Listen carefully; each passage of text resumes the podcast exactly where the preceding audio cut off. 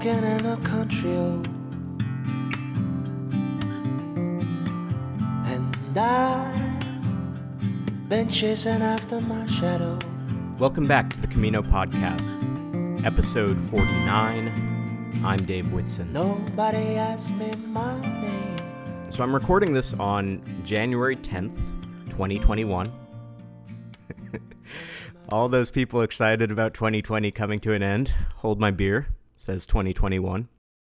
We have lived through a historic week in the US, and I thought this episode might be wrapped up a little bit sooner, but uh, life got in the way.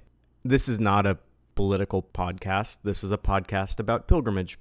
For that reason, there have been times over the last four or five years when I have not been especially interested in working on the podcast. I've brought up before some of my internal hesitations about how I used pilgrimage in my life, that it offered a nice, lengthy distraction from the disruptions of the world. And I know many of us have reveled in being disconnected from the news for five weeks at a time or longer over the course of our recent history. And not just the last four years. I think it's been tremendously healthy at many different points to disengage from the world and what's happening. But my ambivalence came in from the fact that it did feel at times self indulgent to disconnect, an act of privilege to separate myself from things that were unpleasant because I had the capacity to do so. And over the last four years, I have worked very hard as an American from the Pacific Northwest, which is one of the most liberal parts of the country and one of the least religious parts of the country, to educate myself about what life is like in the rest of America and what Americans from all different stripes are going through. So I've worked on taking my students to rural parts of Oregon at different points and building connections with other parts of the state. I have read thousands and thousands of pages at this point memoirs, political pieces, think pieces, all kinds of different stuff about the state of the country right now. I've taught a class divided states of America, focused on trying to help my students and myself understand how we got to where we are as a country. And then, as a lot of you know, I aspired over the last year to walk across the US. I made it about 2,500 miles before the pandemic forced me to stop. But what the purpose of that really was was to see the country and see Americans of all different backgrounds. And what I liked about it in particular was that it was almost entirely, of course, in the interior of America, right? Like I started on the coast. Ideally, I would have ended on the coast. But in between, I was walking through, you know, West Virginia and Ohio and Iowa and Nebraska and, and all these so called flyover states, Kansas, that so many, particularly liberal Americans, have no firsthand experience with. I hoped that I would leave that feeling more optimistic. And I ended up feeling less optimistic. I actually felt kind of guilty after an exchange I had with a student who was looking forward to connecting with other parts of the country. And she asked me about my experience afterward, and I said, I'm, I'm, I'm more pessimistic now not because of the people I met, not because of the personal experience that I had. I met a lot of memorable, kind, generous people. A lot of people went out of their way to help me out, and people where I'm sure that we have significant differences in how we see the world. But I felt more pessimistic because what that trip reinforced for me was how our understandings of the world our conceptions of base level truth have been so wildly distorted by the media that we consume that I struggled to see a road forward.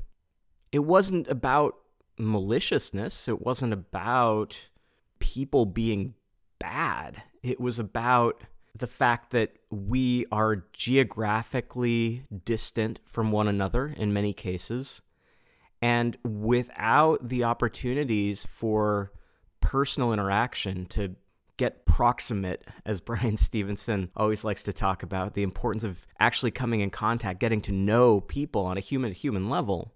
Without that, it seems almost impossible to overcome the misinformation that is being replicated and amplified across the political divide. So I left that feeling more concerned. And of course, this last week has just reinforced the harm that can come from the amplification of that misinformation. I have always kind of had these two halves of myself in terms of my intellectual, my academic interests, the things that I'm curious about. As a lot of you know, I lead students on pilgrimage, and pilgrimage has been a big part of my life in a lot of different ways now for the past couple of decades. At the same time, the other big point of emphasis for me academically has been this field known as transitional justice, which looks at how countries can rebuild after conflict, after civil war, genocide, oppressive governance, massacre, all the really, really heinous stuff. And as part of that, I've taken students to a lot of different places and I've traveled independently to a lot of different places to South Africa to Rwanda to Poland to look at the legacy of the Holocaust to Chile and Argentina throughout Central America taken students to Canada to look at the Truth and Reconciliation Commission there. So I've looked into this process of reconciliation, of documenting the truth, of the pursuit of justice from a lot of different angles and a lot of different places. And so I've often felt over these last handful of years like there are these distinct aspects of myself that are fundamentally divided. My interest in pilgrimage as something that I do for me that is personally enriching, the relationship I have with my country, with America, and my fears about where we're headed. And then also this broader international interest in truth and reconciliation. So what's interesting to me is how the the barriers between those are starting to break down in interesting ways. And this shows up in particular in a lot of the emerging academic work that's being done in the realm of pilgrimage studies. And one of the things that I've been working on over the last year is familiarizing myself with a lot of the writing that's being done about pilgrimage in academic circles you know, I think a lot of us who are interested in pilgrimage, we read the memoirs and we read some of the historical and cultural stuff. But there's a whole world of work that's being done in this growing field of pilgrimage studies that's really interesting. And the next couple of episodes are linked in going into, in particular, the work of pilgrimage as a vehicle for peace development and reconciliation. So, in this episode, I'm just going to focus on one interview. This episode will be a little shorter, the next episode will be a little longer. This episode features an interview with Dr. Ian McIntosh, who has done a lot of work on the intersection of pilgrimage and peace building. And it's kind of a globe trotting episode. We start off with Ian in Australia and we travel forward through Gaza and Sri Lanka and China and all over the place. And what Ian offers is a helpful overview to some of the possibilities, the potential that pilgrimage offers from a peace building perspective. So, this is the macro episode. What are some of the possibilities? And then next episode, we'll go into a couple of more focused case studies. So that's the goal for this episode. Zooming out from the more common focus on, you know, the Camino and walking pilgrimages, but thinking more about the potential pilgrimage has not just to make our own lives better, but to make the world better. It's big aspirational stuff, but there's potential.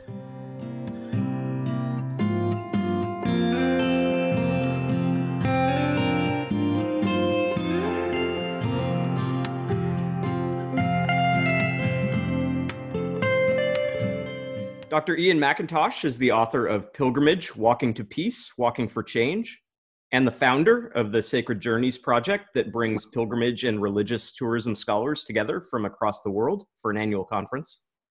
He has co edited three volumes on pilgrimage and peace building, including The Many Voices of Pilgrimage and Reconciliation, Pilgrimage in Practice, and Peace Journeys. Dr. McIntosh is the Director of International Partnerships at Indiana University's Indianapolis campus and teaches in the schools of philanthropy and liberal arts as well. And that only scratches the surface. Thanks for talking with me, Dr. McIntosh. Oh, thanks so much, Dave.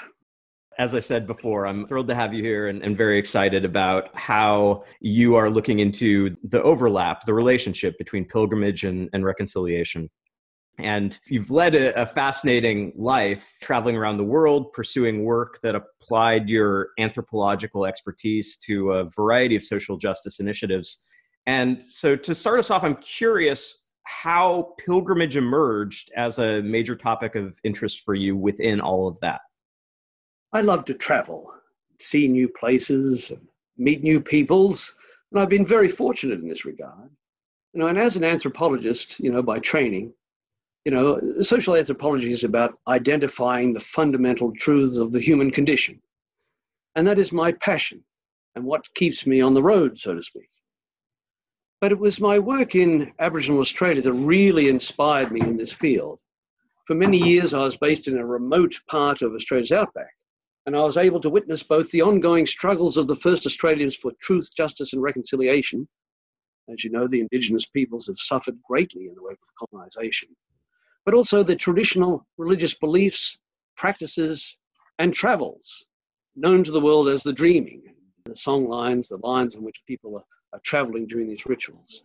So in my later work, I would join these two topics, peace and pilgrimage. So initially, my academic and practical work was focused on justice and reconciliation in Australia mm-hmm. with Indigenous peoples. And then over the years, I started to look further afield to places like South Africa, Rwanda, and Bosnia, and so on. But over time, I became downhearted with the lack of any real progress. Peace requires a major commitment to change, you give up something for the greater good. But in most cases, groups aren't prepared to do that. Grievances run very deep, and often oceans of hatred remain. Without a lot of coercion, the chances of long lasting success in any peace process is limited. And then I discovered the idea of pilgrimage and peace building in places like Lebanon and India and Ethiopia. And this really piqued my curiosity. If people from different walks of life and different sides of the political and religious divide are already out there on the trail together, could this be a foundation for peace work? So that's what I've been doing over the past 10 years. What kinds of places have you been exploring that since then?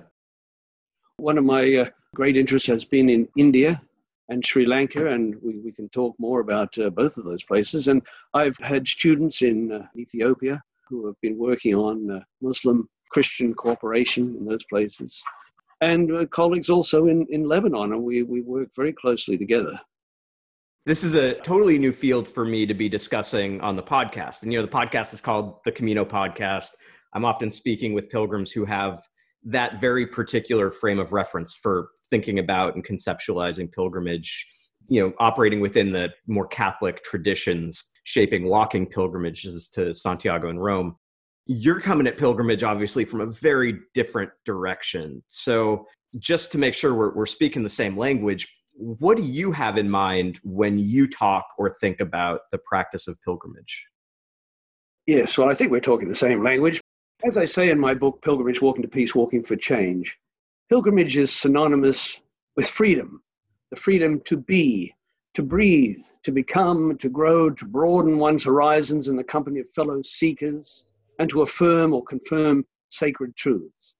As my colleague George Greenia says, these are journeys of transformation, and I think that is a really good definition. It distinguishes such travel from tourism, where there is no expectation of transformation. I've been to many pilgrimage sites as a tourist, an outside observer, but I've also been to many tourist sites as a pilgrim. And I'll give you one example of that the experience for me at Mount Tai or Tai Shan in China was particularly noteworthy. So this is the holiest mountain in China, but to, today it is regarded simply as a leading place of cultural heritage. On the top, you'll see the old temples, and even though it is frowned upon, you'll see the followers of uh, Taoism, Buddhism, and Confucius all together praying and performing rituals while they're completely engulfed in a sea of day trippers who are there to appreciate the great view from the top. It really is a fantastic view, and it's, it's famous because Confucius, 2,500 years ago, left his mark there in a classic piece of graffiti. And, you know, uh, Confucius was here. Uh, uh, but, you know, in his writings about that pilgrimage that Confucius made, he talked about how small everything looked in the world below and how insignificant are our problems. Course, foreshadowing famous statements of people like Carl Sagan in the 20th century about astronauts on the moon or in their spaceship looking towards our little blue planet floating in endless dark space. For Confucius, climbing Mount Tai was a holy pilgrimage, and it was for me too. Can you describe the flip side of that? You mentioned being at a pilgrimage site as a tourist. What's an example of that, and why did it not land for you in the same way? When I was in Rome, for example, visiting some of those amazing churches, John the Lateran and so on, and seeing the, the, the steps, they call it the Pontius Pilate steps. Oh, of course, I was in a massive group, and we're all being herded through the sacred space, and you take a quick snap, and on you go. But of course, I've never forgotten that. But, uh, you know, I, I wasn't there as a pilgrim, although in my memory, there were people climbing those steps on their knees. Now, that's going back 30 years. I don't know if it's still, still possible to do that. And even in Jerusalem, where, you know, you're on the bus trip around the holy sites and and here's the Via Dolorosa. Well, we know the history of that. It's it's a constructed site. Was it the actual path? No, but it's symbolic of, you know. And so, yeah, so I, I was pretty much a tourist seeing these incredibly holy sites. And of course, I, you know, I remember going to the Dome of the Rock. I really wanted to, to go inside. My tour guide was so against the idea that Mohammed had ever even been in Jerusalem. And he was very vocal about this and shamed me so much that we had to get out of there because he was abusing pretty well everybody around. So, yeah, I was a tourist there. It reminds me of an experience I had at Auschwitz with a group of students where we we hired a guide and we were just being led through at a frantic pace from one room to the next room to the next room and the ways that we experience a site have such a profound impact on that potential to transform that potential for us to more meaningfully connect with them yes yes i think the first site that i could see myself uh, starting to understand the pilgrim experience was when i first saw mount ararat it's in Turkey, but I mean, you view it from the Armenian capital of Yerevan. And of a morning, you'll see all of the people out paying attention or considering Mount Ararat of the morning, praying to Mount Ararat, whatever it is that they do. And, you know, and I, I would witness this. And so that wasn't a rushed experience. I was in Armenia for a year and I saw the way that people honored that place. It's the beauty of walking that any arrival you have so much time to anticipate and ponder and think through that it deepens your relationship with it before you even make contact. You've already touched on interfaith opportunities on pilgrimage, and it's something that you write about a fair amount in your book. You actually ask the question at one point how might the act of pilgrimage help to legitimize the beliefs and practices of others so that we no longer regard them with hatred or suspicion? Which is certainly a noble goal. It feels like it becomes more noble by the year. So, why is it, in your view, that, that pilgrimage provides a particularly rich setting for this kind of interfaith dialogue and bridge building? Well, I'll say something about how I actually came upon this topic here. So, the, the two main chapters of my book that examine pilgrimage and peace building are in two very troubled parts of the world Gaza and Sri Lanka. The former, Gaza, was really my first exploration of this topic. But I was inspired by the Sri Lankan pilgrimage for this particular intervention in Palestine. So, for three years, beginning in 2013, I held semester long visioning classes for students at Gaza University. Students had to identify the pathways to prosperity and peace, and they chose pilgrimage and religious tourism as the driver of both a cultural and an economic renaissance. So, this was how I got started in this really. the students said, all right, of all the possible avenues for moving forward out of this current catastrophe, pilgrimage and religious tourism is the way. And at the time, we sort of thought, well, look, Gaza is a disaster area. No one wants to go there. It's, it's a terrible place. But when we heard the students' uh, reports, we were all sold on the idea. And the, the basis of their, their thinking was that there should be more than 3 million Muslim pilgrims traveling from Gaza to Jerusalem, or Al Quds as they call it, on Umrah each year. But there is currently a, a ban imposed by Muslim clerics who are protesting the Israeli occupation of the West Bank and the blockade of Gaza. But in the Gaza vision, all the problems that currently beset the region have been resolved to the satisfaction of all parties. And the students were free to think about the future without the burden of current realities. And it was a beautiful vision that they created, which included the building of new hotels, parks, cultural centers, a port, and the restoration of over 250 touristic sites in Gaza. Many of them of great historical and religious significance, you know, going back to Alexander the Great and Anthony and Cleopatra. Then, of course, came Operation Protective Edge, which laid waste to many of these sites and caused the deaths of thousands of Palestinians and an even higher number who were permanently disabled. But the vision of my Palestinian students remains strong. I'm still friends on Facebook with many of them. And the lesson was, was learned. Pilgrimage can be an avenue for peace building under the right circumstances. Is the thinking there particularly pilgrimage as an economic vehicle to facilitate reconciliation? It was both. In fact, much more than that. Economic was one, yes, you know, because we, we asked them, my co professor, we said, if you have 3 million visitors to Gaza, where are they going to stay? No, there's, there's nowhere. all the hotels are broke. You know, what are they going to eat? You know, show me the restaurants. Are there cultural centers? Are there places? Are there museums? And so they started to see this plan evolve where there'd be training in so many different areas needed to support such an influx of people. You know, everything from tour guides to chefs to hotel managers. But they all agreed, though, that that was one side. Yes, Gaza could become prosperous with this. But of course, they needed healing. So healing had to be this is collective healing. Just about everybody in that class was suffering in some sort of post traumatic stress disorder and whatever else. And so healing had to be a part of this vision. You know, you had to be in the position to do the work of peace building, to do the work of, uh, of making the nation prosperous. And, you know, many people admitted that they were broken. And until they were personally healed, then they could do this. So it was all part of this bigger plan of uh, building peace through becoming prosperous and a healed nation. Mm-hmm. My second case, and it was the one that I, I shared with the Gaza students, and it may have helped get them thinking because we wanted them to be thinking about uh, uh, Gaza used to be well known as a, an interfaith enclave. Everyone was there. Christian Jews and Muslims were all there, living peaceably together as early as the early 1900s. So, on that basis, I introduced them to the Sri Lankan case study. And it's one of the best interfaith studies that, that I know of. So I shared the story of Sri Lanka, a story from Sri Lanka with a thousand students.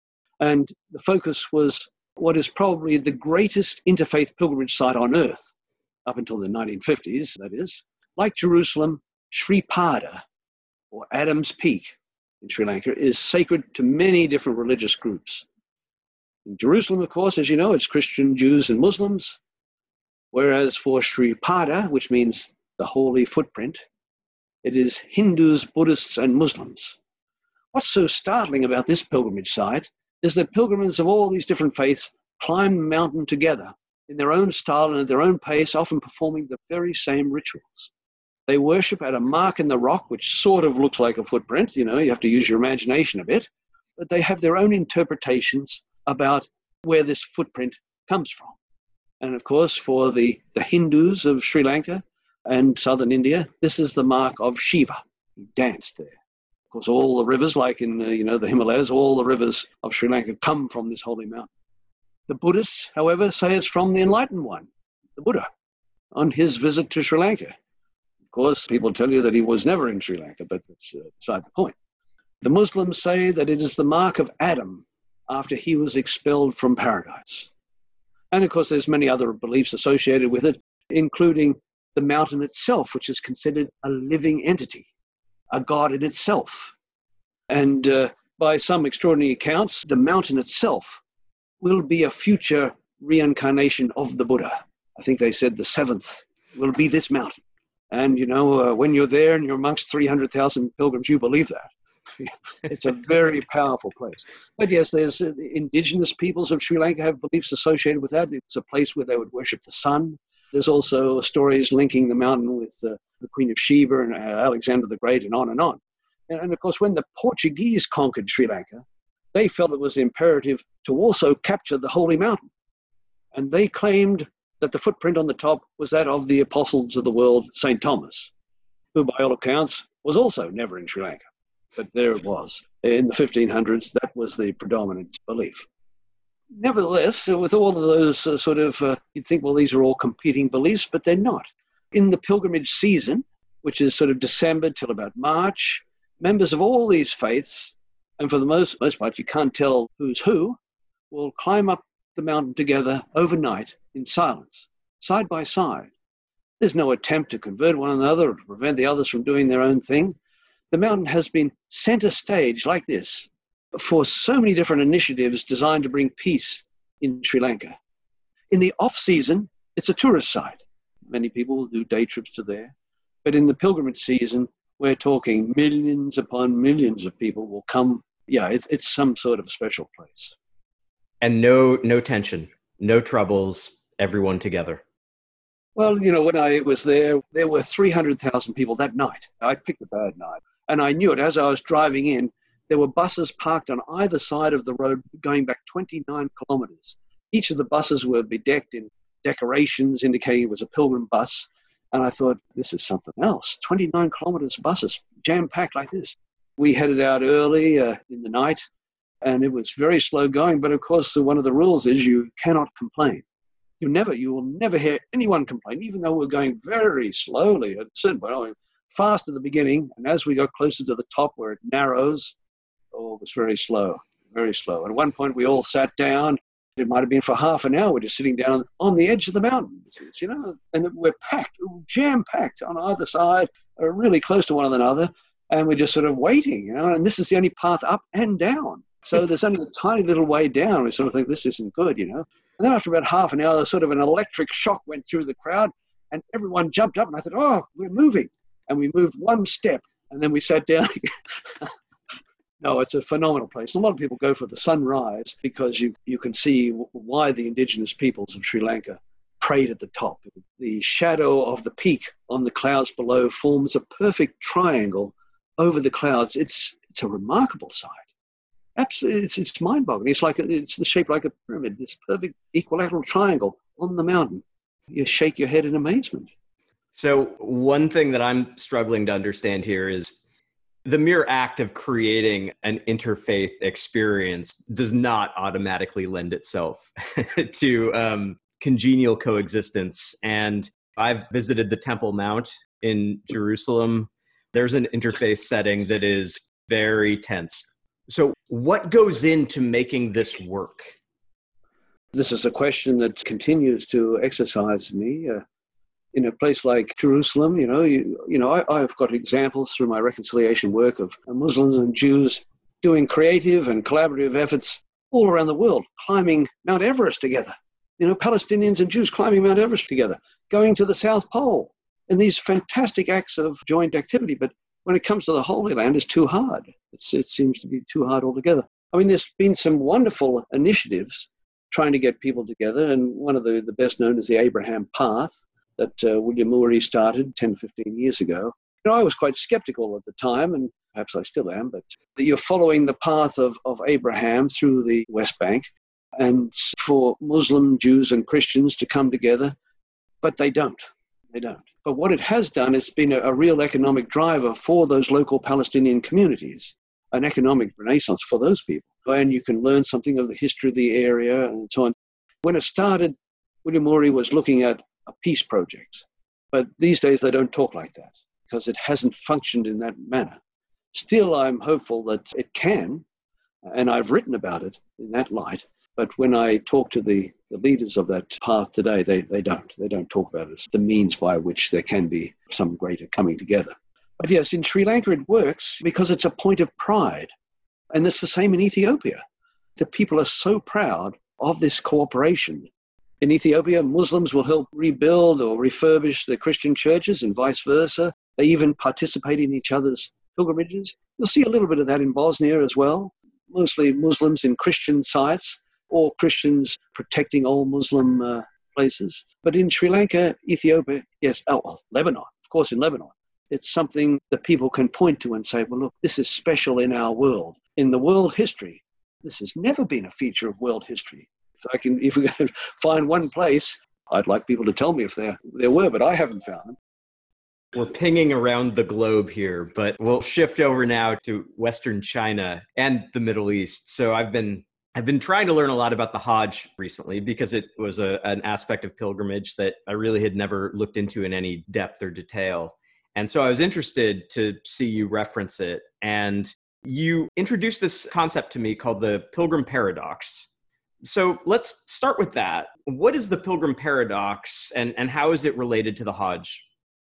So, this is a very important development in pilgrimage studies in the last few years. So, the idea of the pilgrim paradox is derived from the work of some colleagues in Pakistan and Circassia in southern Russia, where there is a real concern by authorities that pilgrims traveling to Mecca on the Hajj will become radicalized by the experience, or at least develop an increased intolerance of other faiths.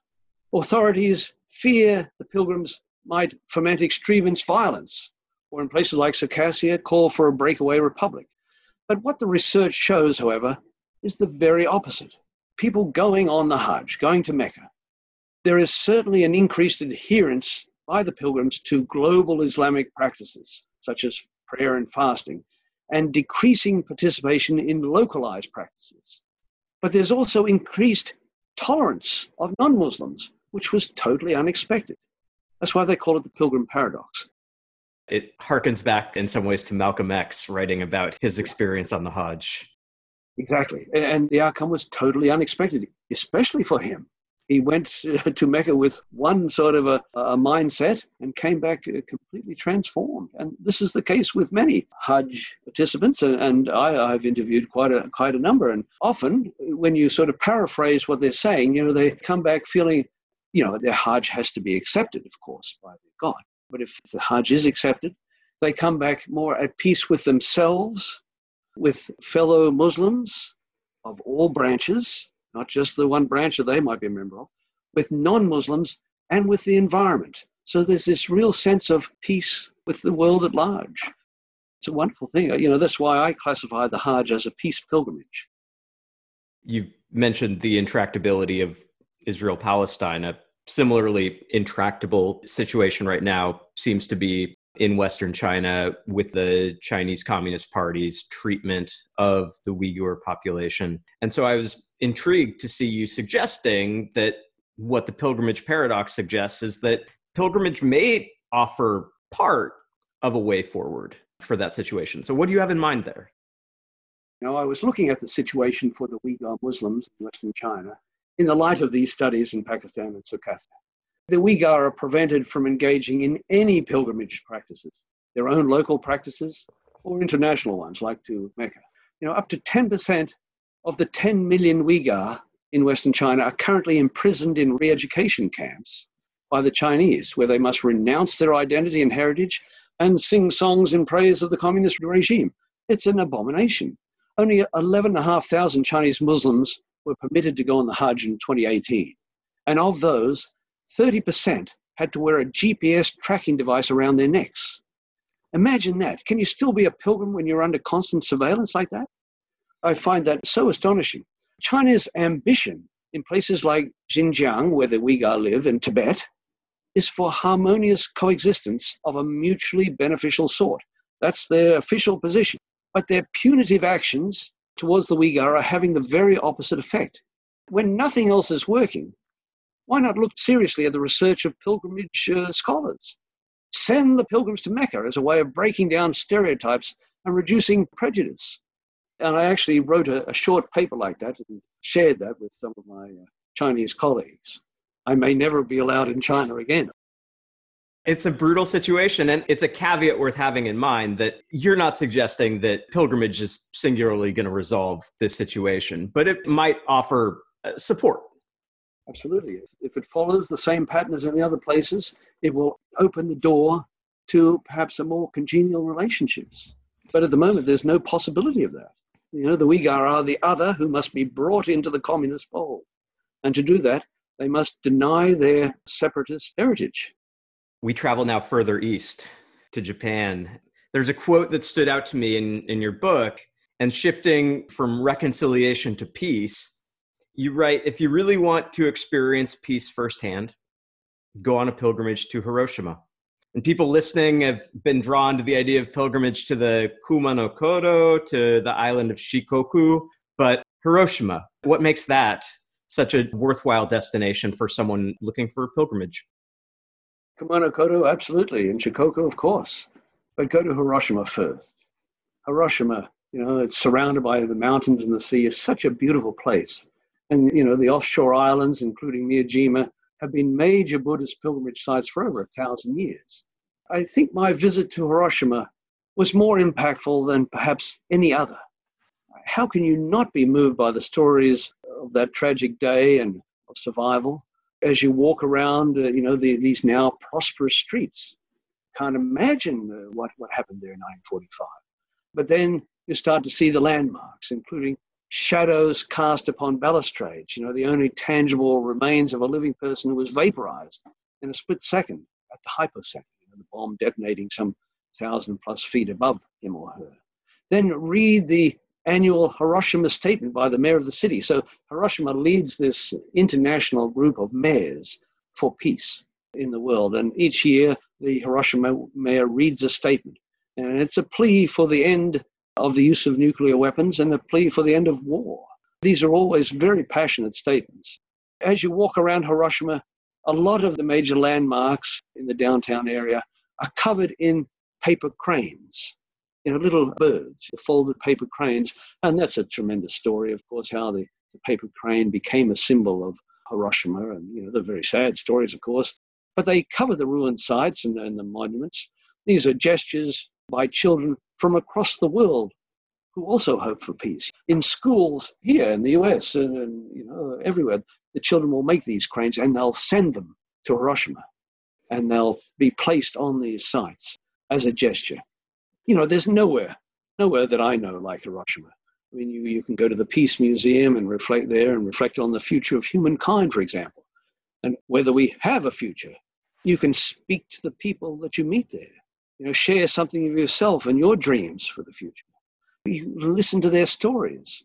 You know, Hiroshima survivors, the Hibakusha, as they're called, that means the burned ones, are very keen to share their stories, and they tend to do so without any sort of bitterness, only with a deep hope for an end to war, and especially an end to nuclear weapons.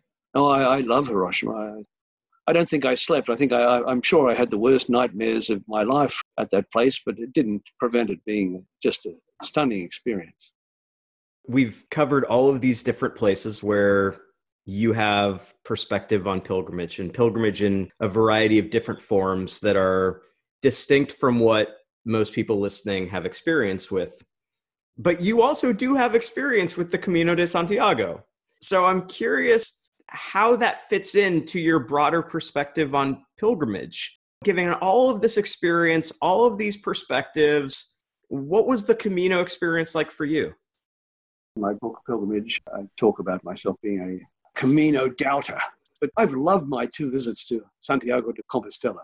The first time I was giving a talk in the Pilgrim Museum there, which is right by the cathedral, and my wife and I and my sister and her husband we all walked together from Portugal, just shy of the Spanish border. The second time, I was giving a talk at the annual meeting of the Institute for Religious Tourism and Pilgrimage at the University of Santiago de Compostela. And I took the opportunity to walk to Finisterre by myself. I absolutely loved it. Despite getting lost on the very first turn out of the city, I still can't work out how that happened. I mean, it was raining quite heavily, and I had my backpack on, and it was early in the morning, a little bit dark and I walked for several miles in completely the wrong direction. You know, you come down the hill, you turn left. How did I miss it? I missed it. But when I finally got back on the track, I latched onto the first lone walker, you know, a Californian man, and, and we stayed together for the rest of the day, sharing life stories and lessons, and it was magical. Uh, we even picked up a Japanese walker on the way, and her story was very moving. People go on the Camino for all sorts of reasons, often very deep ones. And it's a great place to share and learn something about yourself. You know? So I, I'm very thankful for my time on the Camino, and I'm keen to go back. Is it analogous? Is this the same phenomenon that you're seeing in these other settings? Or is, are these very distinct varieties of pilgrimage? Well, the Camino is very different, Hmm. very different from uh, pretty well any other pilgrimage that I'm aware of. There's major walking pilgrimages in many parts of the world. In India, there's great walking pilgrimages.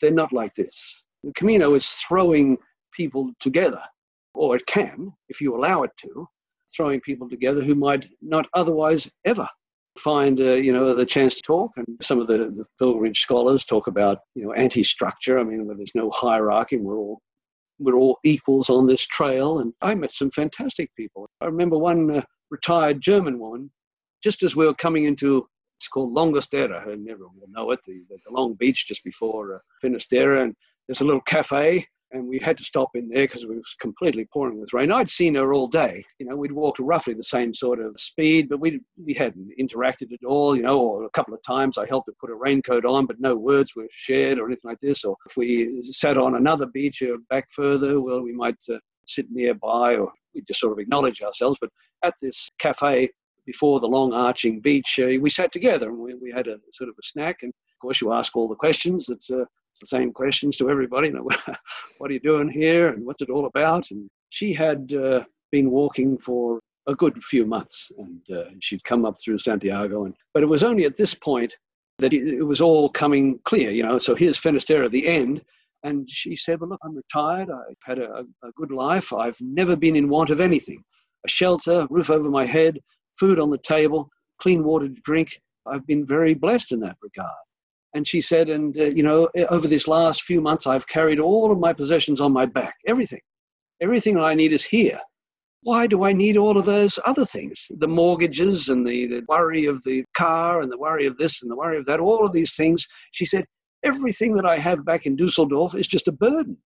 When I'm going back, I've now committed myself to unburdening and helping those who don't have those things that I've taken for granted in my life.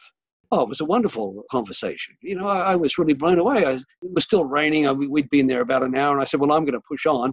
She said, "Oh, I'll come a bit later." I said, "Well, we, we should meet up in Finisterre and continue the talk." But I never saw her again. But that's that's common for the Camino. You meet these people, they unburden their soul. Yeah. So there were, even though my trips, were, you know, the first one was only about ten days, and this one was four. Even in those shorter times, these were very memorable and life-changing experiences for me. So the Camino is different. It's different. These other experiences that I've had in, particularly in places like India and Sri Lanka, oh yeah, they're phenomenal. But it's a different thing. Still a pilgrimage, though. There's a lot bound up under that heading. It's a big umbrella. So we're now heading back from Spain to where you are currently. So a lot of us have suddenly been more interested in pilgrimage opportunities in North America over these last six to eight months. Those of us who find ourselves grounded are intrigued by the possibilities. And you have been involved in a project in Indianapolis. You co founded the Indianapolis Spiritual Trail. So, what is it and what's your vision for it? We created the Indianapolis Spiritual Trail as a project of the Center for Interfaith Cooperation. That was the driving force in this. You know, so this was, you know, we talked about interfaith opportunities for interfaith engagement, and this NGO had been trying all sorts of ways of getting people together. You know, uh, open houses at various churches, mosques, and synagogues, and so on, and dinners with people of other faiths, and we have a, a festival of faiths, which uh, never really worked for me. I, I, was the major critic of it because it's a big deal. I'll get thousands of people, but in a big open area in the downtown, you'll have a hundred separate tables. Here's the Mormons, and here's the Jews, and here's the you know this and that and the other thing. And I said, well, this is terrible. What, what if you don't fit into one of those boxes? Well, you'd feel very uncomfortable here. They want to get you into their box. And I said, well, look, we have to find a different way here. The Sikhs were being very innovative. They were putting turbans on everybody that walked past. It was a terrific gesture by them. So I said, we, we, we need to, to find some more avenues. Oh, this is all good, this is good, but, you know, I find it a bit alienating. How do we promote some sort of collective activities where people don't feel the pressure? We've had many attempts at trying to bring people of different faiths together in a room, and they don't want to be there the four walls start to press in on you. They feel they, know, they're being coerced or something like that. It just doesn't feel right. But in nature, it's something completely different. So when we started the trail, we believed that every city should have a place in nature to support journeys of meditation, awareness raising, and personal growth across the religious and non religious spectrum. So we would choose themes for guided walks that no one could say, well, that's, that's a Sikh thing, that's a Mormon thing, Catholic, and so on. We would choose themes that uh, could attract anyone and everyone. And we do get people together, you know, and even if it's only fleeting, this experience of sauntering in nature can be life changing. And as, as we, we like to argue, can also lead to positive changes in the world at large. Over the years, we've had uh, walks in partnership with AmeriCorps volunteers, and that was a great one. We had a, following the presidential election in 2016, we had a walk on uh, love and common decency in partnership with the Kurt Vonnegut Museum and Library. We've had Tai Chi, yoga, and Zen walks. We've done forest bathing, silent walks, singing walks. We did singing walk in the river itself, in the White River itself. We've had walks focused on environmental act- activism, well, you name it. And of course, one of the most active groups on the trail is the local chapter of American Pilgrims on the Camino. And I've often had them share, you know, their thoughts on the camaraderie, sense of identity and belonging, you know, of this special Spanish experience. And of course, I, I asked them, I said, can you replicate what you've experienced in the Camino back at home? And of course, there's trails opening up right across the US. You know, I, I, think every major city has a branch of American Pilgrims on the Camino where they try to do that. They, they try to replicate. They tend to walk a little bit fast when I take them. You know, if I have a big Camino group and then I've got other people who are wanting a more spiritual experience, it's sometimes a bit of a disconnect because the Camino people want to walk 15 miles, and the spiritual people, if you get a mile out of them, you're doing well because, they're reflecting and considering and, and and all the rest. But of course, the key thing about the spiritual trail is we call it a BYOB trail, bring your own beliefs. We also call it a soul stroll, where you can share your own reflections and experiences of the sacred in the beauty and serenity of the outdoors. And of course, we, we've picked this, this wonderful place in Indianapolis along the White River and the old canal towpath. And whoever's coming to Indianapolis, send me a note or have a look on my uh, Indianapolis Spiritual Trail Facebook site for details of when the next walk is. And everyone's welcome, so you can walk it yourself. So they should go check out the Indianapolis Spiritual Trail Facebook page. And oh. while they're at it, they should also check out the Sacred Journeys Facebook page because you do a great job of pushing out really interesting links. You're definitely locked in on a lot of what's happening in, in pilgrimage discourse, both popular mainstream and also academia. And that leads me to my, my last question. You have this perspective on the emerging research in the realm of pilgrimage studies, and it really does feel like a field that is growing and accelerating and vibrant. So I'm wondering what you think have been some of the major breakthroughs or perspectives that have emerged over this past decade and what's next what are we going to be reading over these next 5 to 10 years that are going to fundamentally influence how we think of pilgrimage? Very, very good question, Dave. Uh, back in 2014, I started this annual Sacred Journeys Global Conference to provide a venue for pilgrimage scholars to meet in a, a smaller setting than you'll find in the bigger conferences, you know, with all the many breakout sessions. You know, you come to the end of a three day meeting and you haven't met anybody. It's time to go. I mean, it's uh, you know, I remember the last really big conference that I, I went to like this, where there were people talking about pilgrimage. It was only in the lobby of the hotel waiting for the taxi that I got to meet another pilgrimage scholar, and he was fascinating, eh, you know, amazing guy. And I sort of thought, I don't want to have this sort of a conference. I want a conference where everyone's going to have a chance to really meet each other and seriously get to know their work. And that's what we've been doing since then. You know, we've had uh, gatherings in, in multiple locations around the globe. And so we don't have breakout sessions. That makes it a bit tough. It's a two and a half day event. We're in one room, so we only have about 30 people. So sometimes it's a bit competitive to get in, but we're all there in the, in the one space, and everyone's encouraged to be a part of the discussion. The coffee breaks, as usual, become really exciting times for quizzing each other on the specifics of things. And then we'll have outings, and dinners together, and meals. It's a nice format. what's the really exciting about this format is that a community has grown out of this. It's now, you know, over 100 people. And they're, they're each encouraging each other, pushing each other in particular new and exciting ways. In my particular interest in pilgrimage and peace building, we've now got a core group who works in that area. You know, in Lebanon, people are working with refugees, people from Franciscan University in Brooklyn who are working on issues dear to their heart in terms of uh, dealing with poverty and so on. There's different sorts of areas that, that have emerged. The idea of pilgrimage and healing has come through as a, as a major area of interest.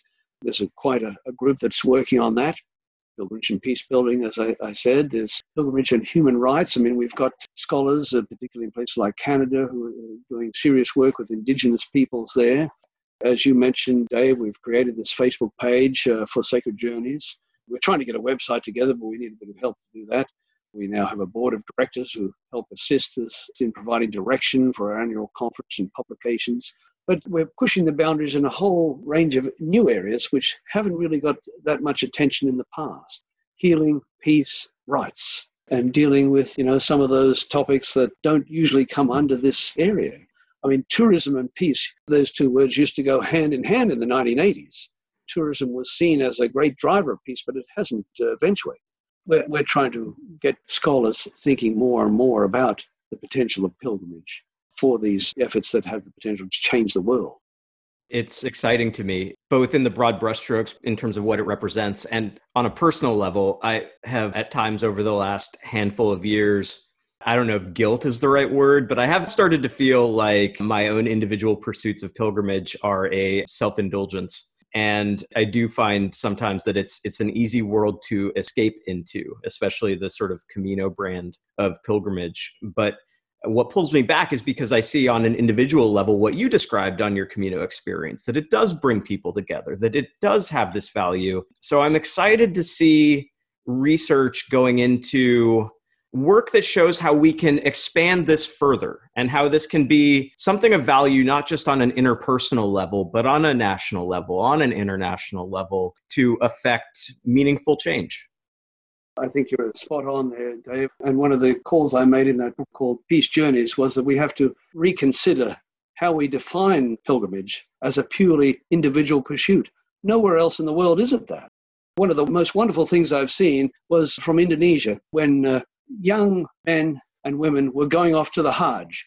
And this was a, a, village in a remoter part of the Indonesian archipelago, and the whole village was out there, hundreds and hundreds of people to send them off on their journey. You know, of course, it's for them, for their lives and their futures, but it's their lives and futures as a member of this collective. Don't forget where you came from. Bring those lessons back to us. So the emphasis on just on uh, you know one's own interests, it doesn't resonate anywhere else. You know, this predominantly Western definition of pilgrimage as an individual pursuit, it doesn't ring true anywhere else. Well, thank you, Ian. This has been a pleasure and very informative, and I've thoroughly enjoyed it. Oh, well, thank you, Dave. Thank you, yes.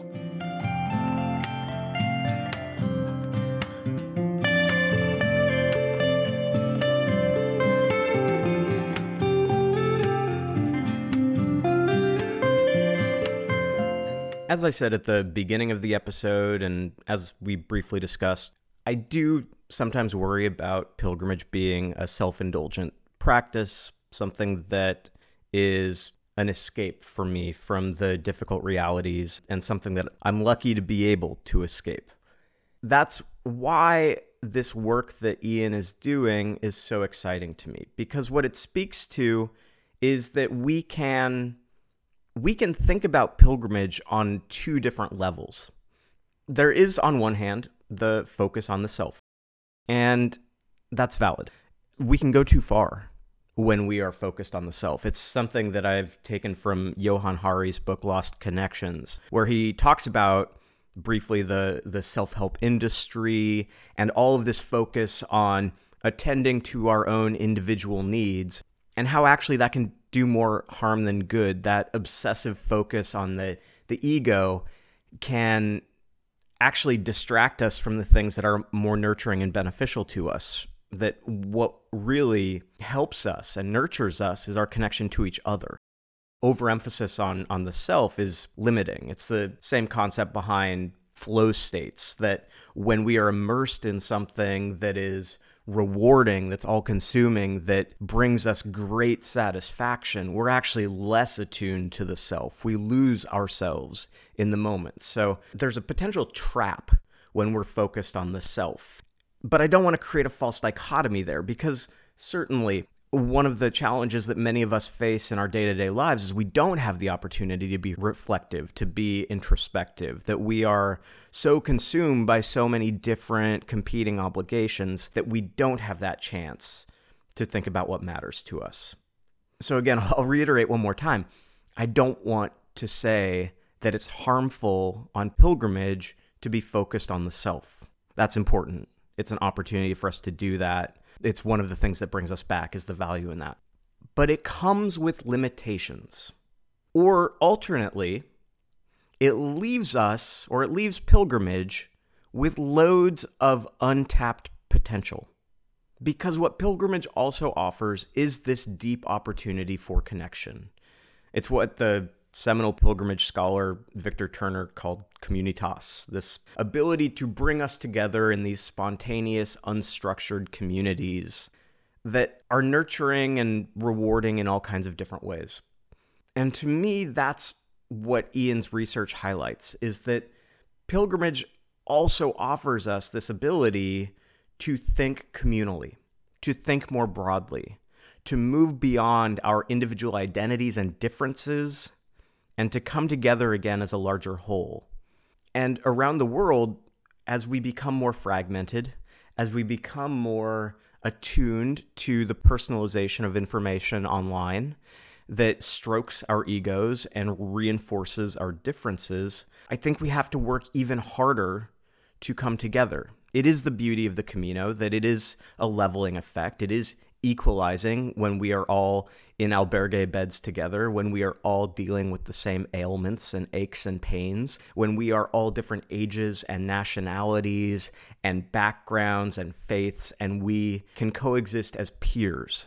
And we see through everybody's shared exertion that we are all working hard, that we are all deserving of comfort and care and a good meal, and that we have validity as people.